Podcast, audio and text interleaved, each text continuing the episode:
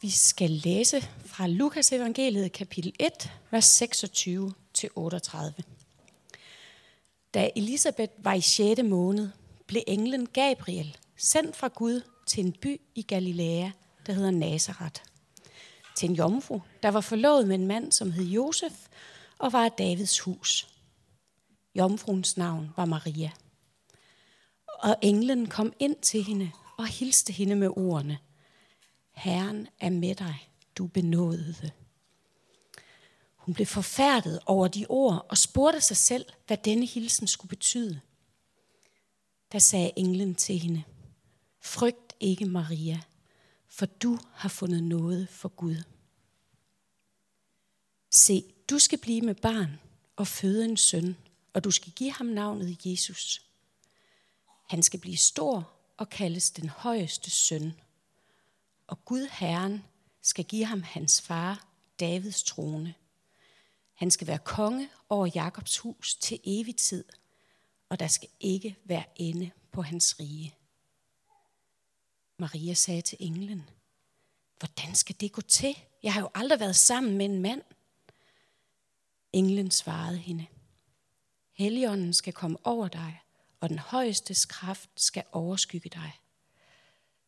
Derfor skal det barn, der bliver født, også kaldes helligt. Guds søn. Også din slægtning Elisabeth har undfanget en søn nu i sin alderdom. Hun, om hvem man siger, at hun er ufrugtbar, er i 6. måned. Til intet er umuligt for Gud. Da sagde Maria, Se, jeg er Herrens tjenerinde. Lad det ske mig efter dit ord. Så forlod englen hende.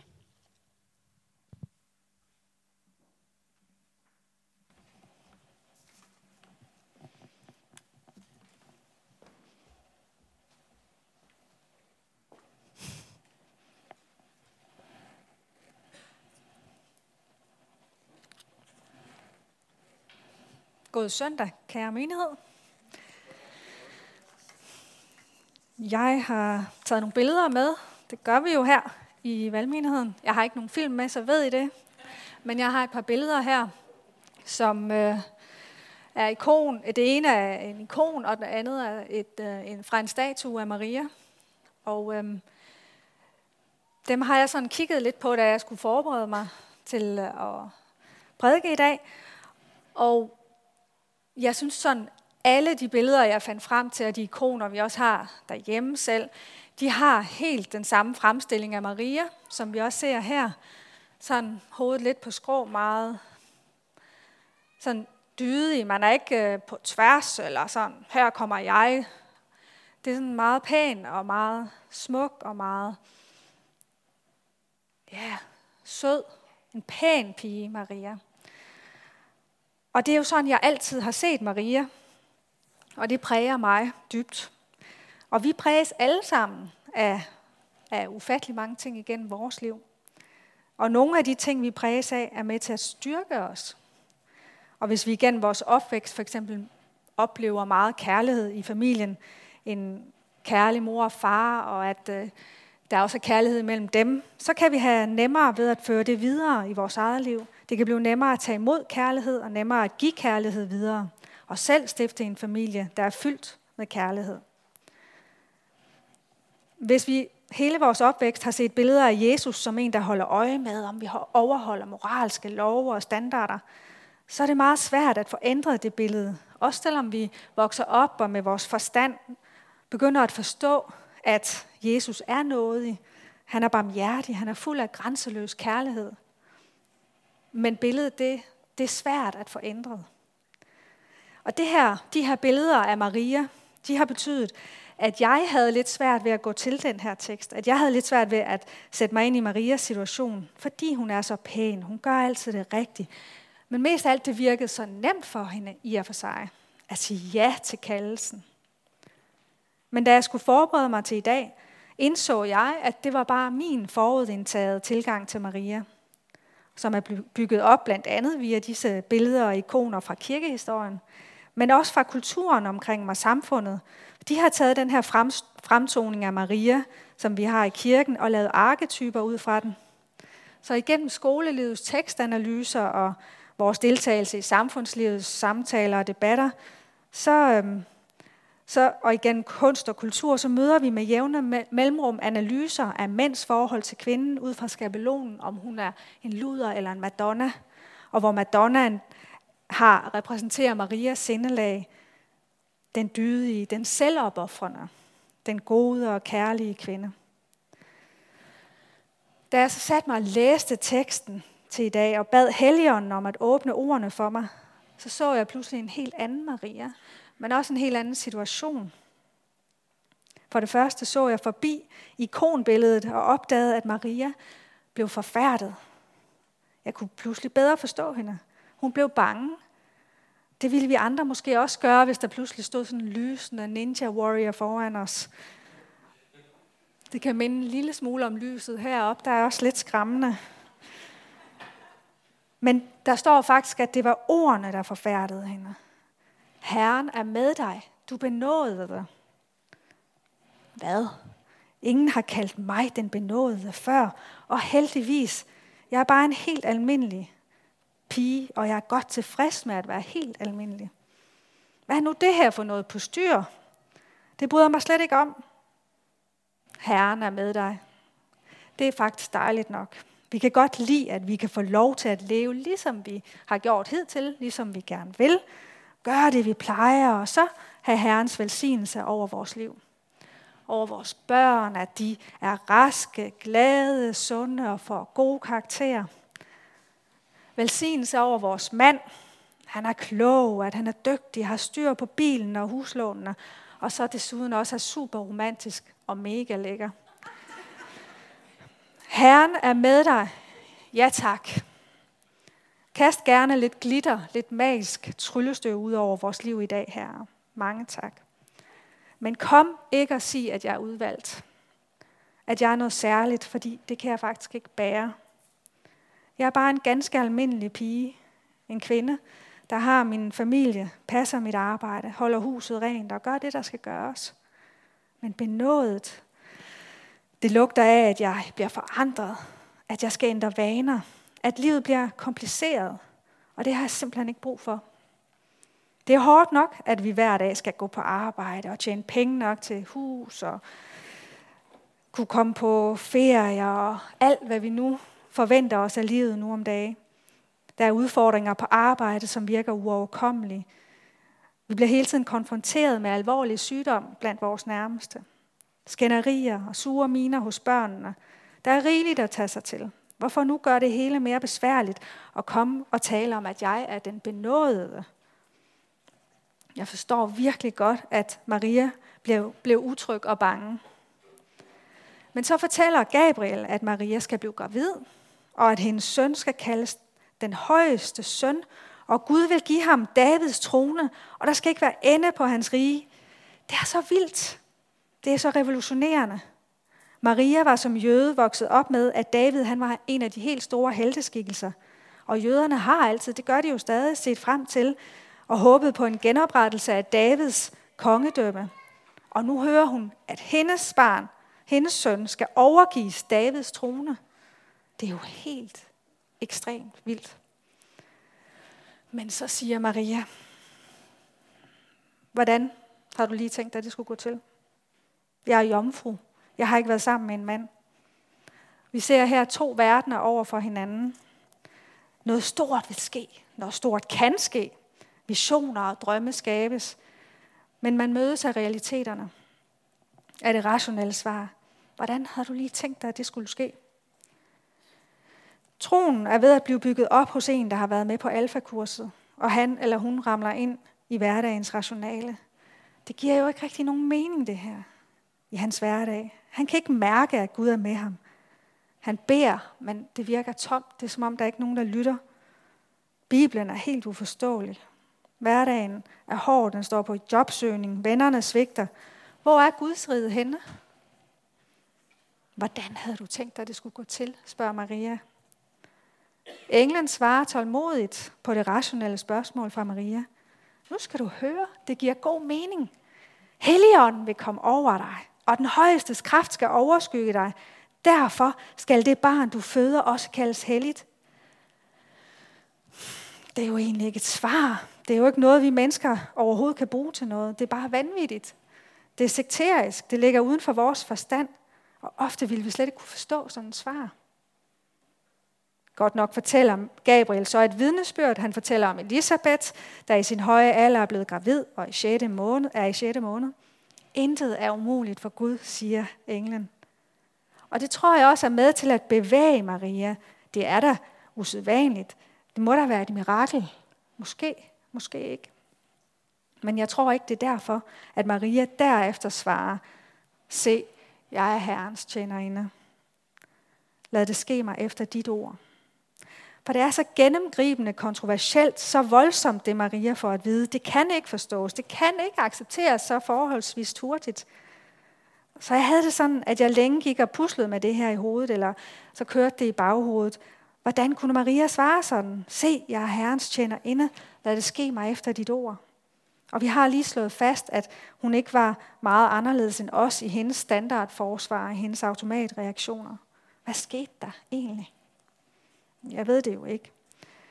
En morgen, da jeg havde bedt lidt og sad ved klaveret og sang lidt lovsang, slog det mig. Jeg kender godt den der oplevelse af, at helgens lys pludselig falder kærligt ind i mit hjerte og hjælper mig til at se Gud. Hjælper os til at mærke, at Guds rige er til stede i troen, i vores hjerter, i vores ånd. Vi vækkes af helligånden, og pludselig så, så smelter vores modstand – vores vantro, mismod. Den mørke sky, der hænger over hovedet, forsvinder. Vi havde ellers prøvet alt. At gøre arbejdet så godt vi kunne, er faktisk endnu bedre. Diskuteret i mange timer, eller mange dage, eller ugevis med manden, og forsøgt at finde en vej, en løsning på problemet. Vi har løbet, vi har gået ture. Nogen har måske dyrket mindfulness i timevis, men intet hjælp. Og så sidder vi fem minutter i tilbedelse og Helligånden falder. Det er fantastisk. Jeg tror, at Helligånden faldt over Maria og hjalp hende til at tro, der hvor det så meget mystisk ud, helt imod al logik. Helligånden kom og bragte lys ind i mørket og hjalp Maria til at tø op i hendes forsvarsmekanismer. Og vantro blev forvandlet til tro.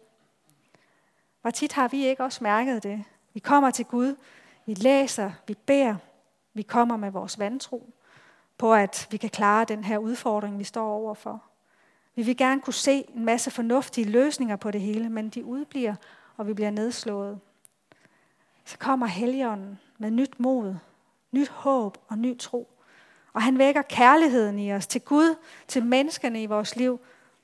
Han vækker kærligheden i os til tjenesten, og han sender os ud. Og med hans kraft kan vi pludselig sige, se, jeg er Herrens tjenerinde. Se, jeg er Herrens tjener. Lad det ske mig efter dit ord. I vores liv som troende har vi et fundament, som er en klippe. Men huset, vi har bygget ovenpå, det er ikke altid så perfekt. Det er en stor underdrivelse. Vi har alle et eller andet, som er vores værste fjende. Det kan være dårlige vaner. Noget, der får os til at gå væk fra det, vi egentlig gerne vil. Det kan være mennesker, vi omgås, der får os til at leve på en måde, vi egentlig ikke ønsker at leve på, eller gøre ting, vi egentlig ikke ønsker at gøre. Det kan være stress og ja. Stress, der gør, at vi fortrænger Guds kærlighed. Vi bliver hårdere, irritable, ukærlige, ufokuserede, dårlige til at lytte. Det kan få os til at føle os som dårlig mor, som dårlig far. Vi har brug for at holde os tæt til Gud, for at huset ikke helt smuldrer i løbet af dagen eller i løbet af ugen. Og jeg tror, vi hver især har et sted, hvor vi ved, at Gud godt kan nå os. Og måske møder du bedst Gud i naturen. Måske til gudstjenesten eller til forbøn. For mig personligt er der særligt et sted, hvor jeg for alvor bliver lydhør over for Guds stemme. Og det er, når jeg er alene ved klaveret i lovsang og tilbedelse – her smelter mit hjerte, og jeg kan mærke Guds rige. Men der kan der gå dage og uger og måneder, hvor jeg ikke sidder der. Jeg beder stadig, jeg læser i Bibelen, og det er også meget vigtigt for mig. Og jeg elsker at komme til gudstjenesten. Men hvordan kan jeg glemme, at sætte mig der, hvor jeg egentlig kan høre Guds stemme. Vi mennesker, vi er som lærkar, med ufattelig mange ravner og skår. Og det Gud viser os og siger til os, det siver bare lige så stille ud af os igen. Vi glemmer så let. Måske er det lidt med, øh, med det, som med Marias første svar, hvor hun bliver forfærdet, da hun hører ordene, Herren er med dig, du benådede. På samme måde kan vi måske være bange for at høre kaldet, og vi undgår det sådan ubevidst. Fordi det er jo ikke sådan med vilje, at jeg lader være med at sætte mig derhen. Fordi vi ikke ønsker at være den udvalgte. Vi ønsker ikke, at Helligånden blødgør os og taler til os. Eller også synes vi bare ikke lige, vi har tid til det. Det kører lige for os derude. Det kører for os i hverdagen. Det er da godt nok lidt hårdt, men det kører bare derudad. Så vi væger os. Vi vil egentlig ikke risikere at kaldes den benåede. Risikere at få et kald, vi ikke bryder os om. Det kan også være, fordi nogle af vores ravner repræsenterer gamle billeder, vi er vokset op med, og som ligger så dybt i os, at vi hele tiden falder tilbage i de gamle riller. Billederne præger os så dybt, og vi får aldrig rigtig taget hånd om dem. Set, at de eksisterer i os og talt om dem. Søgt forbøn, søgt sjælesorg. De får bare lov til at være der. Og de bliver forstærket hver gang vi lever ud fra de gamle billeder. Og lever med vores automatreaktioner, uden at søge Helligåndens lys ind over det. Men uanset hvad der, er, hvad der sker i den enkelte af os, så må vi i dag blive mindet om, at Helligånden aldrig vil forbryde sig mod os. Ordene til Maria om, at Jesus skulle fødes til verden igennem hende. Det var ord om fremtid og håb. Frygt ikke, siger Gud til os med englens ord. Jeg vil give dig fremtid og håb. Og hvilken fremtid og hvilket håb. Ordet blev kød og tog bolig blandt os. Jesus Kristus kom til os og tog al vores skyld, vores vantro, vores gamle usande billeder, al vores synd på sig og udtømte alle himlens velsignelser ud over os. Ud over verden, ud over menigheden. Vi skal bare åbne op for ham, som banker på. Søge ham. Bede, så skal vi gives mere, end vi kan forstå med vores forstand. Jeg tror, jeg tror, at Gud har et budskab til hver af os på samme måde, som han havde til Maria. Han banker på din og min dør og spørger, om Jesus må blive født ind i vores hjerte. Og hvad er så vores svar? Amen. Skal vi lige bede?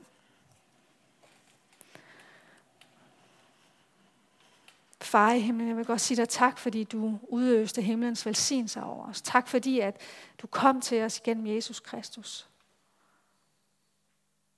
Tak fordi du tager det almindelige, den almindelige, og løfter op, kalder. Tak fordi, at du bruger os, og du fylder os med din helligånd, så alt det, du har kaldet os til og givet os, kan blive levende, kan få nyt liv. Tak. I Jesu navn. Amen.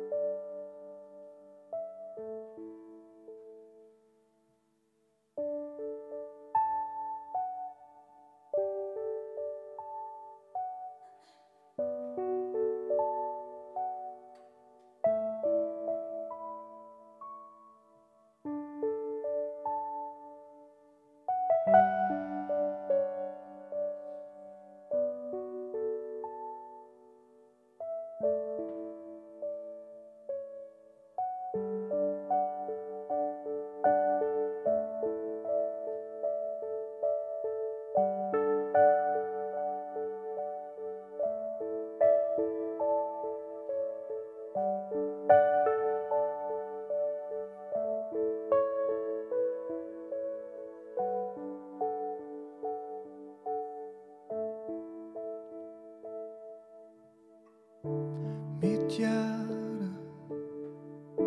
Værste